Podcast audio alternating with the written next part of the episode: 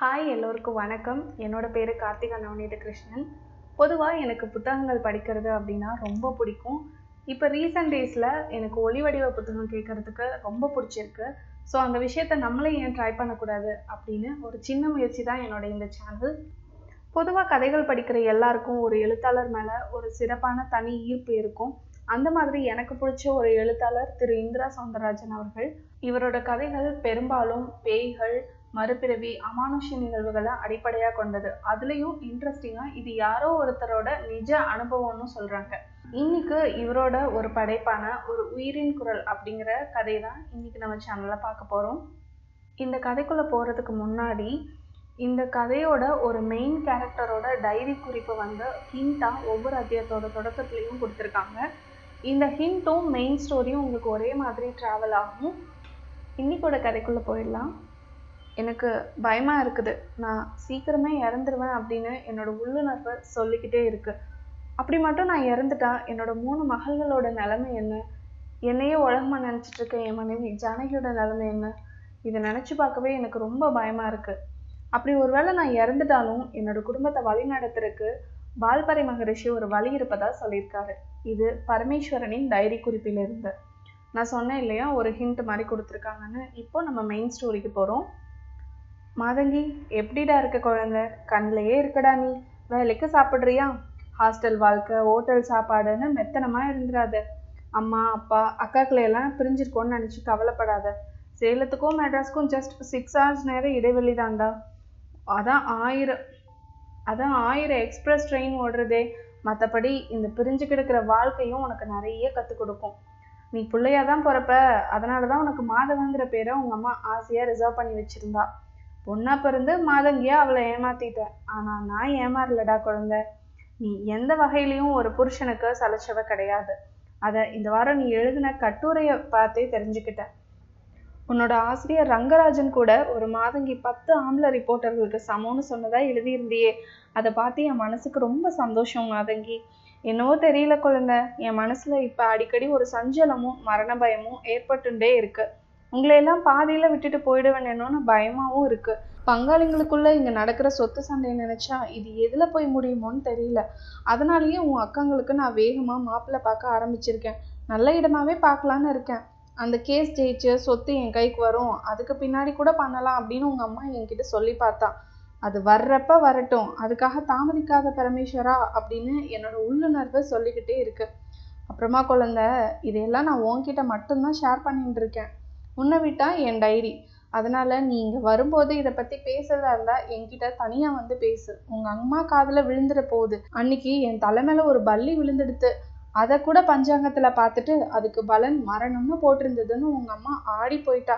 உன்னோட அக்காங்களும் கூட தான். அப்புறமா உங்ககிட்ட ஒரு சின்ன வேண்டுகோள் மாதங்கி, இதை படிச்சுட்டு நீ அழுகவோ கோச்சுக்கவோ கூடாது.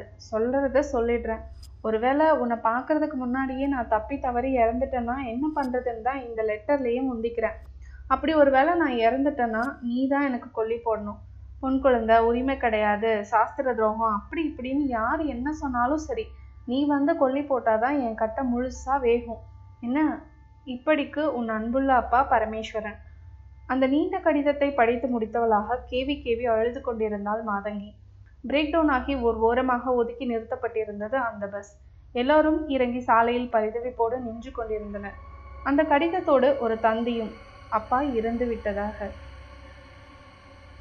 தந்தியையும் கடிதத்தையும் மாறி மாறி படிப்பவள் குழுங்கி குழுங்கி அழுகிறாள். பிறகு ஒரு முடிவுடன் இறங்கியவள் கண்டக்டரிடம் வேறு பஸ்ஸில் மாற்றிவிடச் சொன்னால் தேம்பியபடி.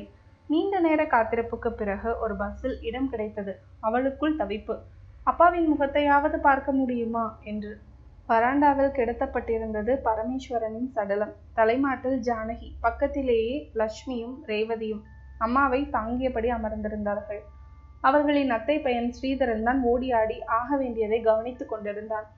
ஐயர் இங்கும் அங்கும் அலைந்து கொண்டிருக்கும் ஸ்ரீதரனை கூப்பிட்டு காதை கடிக்கிறார்.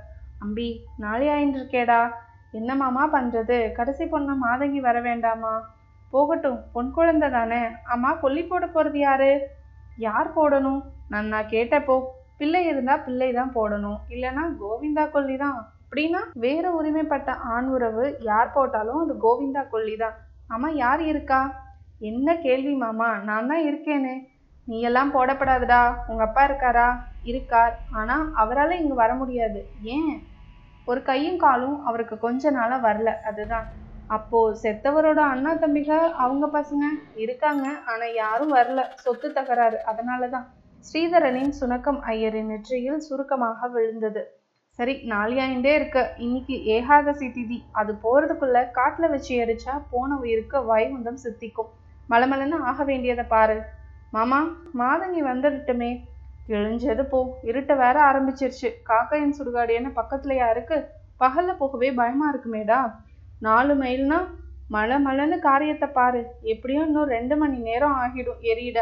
அதுக்குள்ள அந்த பொண்ணு வந்துட மாட்டாளா என்ன? ஐயர் அணத்தை பிடுங்கி ஸ்ரீதரனை காரியத்தில் இறக்கிவிட அவனும் அரைமனதாக இறங்க ஆரம்பித்தான். பரமேஸ்வரனோட தலையில எண்ணெய் வச்சு கேவி கேவி அழுத்தபடி லக்ஷ்மியும் ரேவதியும் குளிப்பாட்டி விடுறாங்க. பார்த்தா இறந்த மாதிரியே தெரியல, ஏதோ படுத்து தூங்குற ஒரு ஆட்டம் தான் இருக்காரு. இதுக்கு நடுவுல ஸ்ரீதரன் ஆனை மட்டும் ஐயர்கிட்ட சொல்லி பார்க்குறான். ஆனால் மாதங்கி வந்த மாதிரியே தெரியல. அதனால பரமேஸ்வரனோட சடலும் காடு கிளம்பிட்டது. ஒரு வழியாக மாதங்கி வந்த பஸ்ஸு பஸ் ஸ்டாண்டுக்கு வர்றப்போ மணி பதினொன்று. அது பகலில் ஒம்பது மணிக்கு கிளம்புனது. அஞ்சு மணிக்கெல்லாம் வந்திருக்கணும், ஆனால் ஆறரை மணி நேரம் எக்ஸ்ட்ரா ஆக்கி பழி வாங்கிடுச்சு. பஸ் ஸ்டாண்டில் இறங்கின மாதங்கி அங்கே இருக்கிற ஒரு ஆட்டோவை பிடிச்சிட்டு வேகமாக சுப்பிரமணியபுரம் போ, எவ்வளோ பணம் வேணும்னாலும் தரேன் அப்படின்னு அழுதபடியே ஆட்டோக்காரர்கிட்ட சொல்கிறான். ஆட்டோக்காரரும் விரட்டி போகிறாரு. அடுத்த பதினஞ்சாவது நிமிஷம் மாதங்கி அவளோட வீட்டில் இருக்கா. அப்பா அப்படின்னு கத்தி அழுதுகிட்டே மாதங்கி வீட்டுக்குள்ளே போகிறா. அவளை பார்த்ததும் அவளோட அக்காங்கெல்லாம் ஓடி வந்து கட்டி பிடிச்சி அழுகுறாங்க. என்னடி இப்படி பண்ணிட்டேன், ஏன் இவ்வளோ லேட்டு அப்படின்னு கேட்குறாங்க. பஸ்ஸு பிரேக் டவுன் ஆகி சதி பண்ணிருச்சு, அம்மா அப்பாவோட உடம்பு எங்க அப்படின்னு அழுதுட்டே மாதங்கி தன்னோட பார்வையை நாலாப்புறமும் சுற்றி அவங்க அப்பாவோட சடலத்தை தேடுறான். ஆனால் எதிரில் ஸ்ரீதரன் தான் வரான். சாரி மாதங்கி, உனக்காக முடிஞ்ச மட்டும் பார்த்தோம், ஆனால் உடம்பு நீர்விட ஆரம்பிச்சிருச்சு, அதான் ஜஸ்ட் இப்போ தான் சுடுகாட்டில் இருந்து வரோம் அப்படின்னு ஸ்ரீதரன் வருத்தத்தோடு சொல்கிறான். நோ அப்படின்னு சொல்லி மாதங்கி தன்னோட இதயமே வெடிக்கிற அளவுக்கு அழுகிறான். அவளோட முகத்தை பார்க்குறப்போ ஒரு தீர்க்கமான முடிவு. அந்த முடிவோட மாதங்கி அங்கேருந்து வெளியேறா. அவளை பார்த்து ஸ்ரீதரன், மாதங்கி எங்கே போகிற அப்படின்னு தடுக்கிறான். ம் சுடுகாட்டுக்கு போகிற அப்படின்னு மாதங்கி சொல்லிட்டு அங்கேருந்து நகர்றா. நோ, நீ அங்கெல்லாம் போகக்கூடாது, அதுவும் இந்த நடு ராத்திரியில் அப்படின்னு ஸ்ரீதரன் கத்துறான். அவனோட கத்தெல்லாம் காதலையே வாங்காமல் மாதங்கி மயானத்தை நோக்கி தனியாக ஓட தொடங்கிட்டான். ஓகே, ஒரு உயிரின் குரல் நாவலோட முதல் அத்தியாயம் இன்னைக்கு முடிஞ்சது. அடுத்த அத்தியாயத்தை அடுத்த எபிசோடில் பார்க்கலாம்.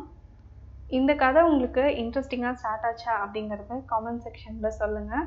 Until then, signing off, Karthika Navaneetha Krishnan. பாய்.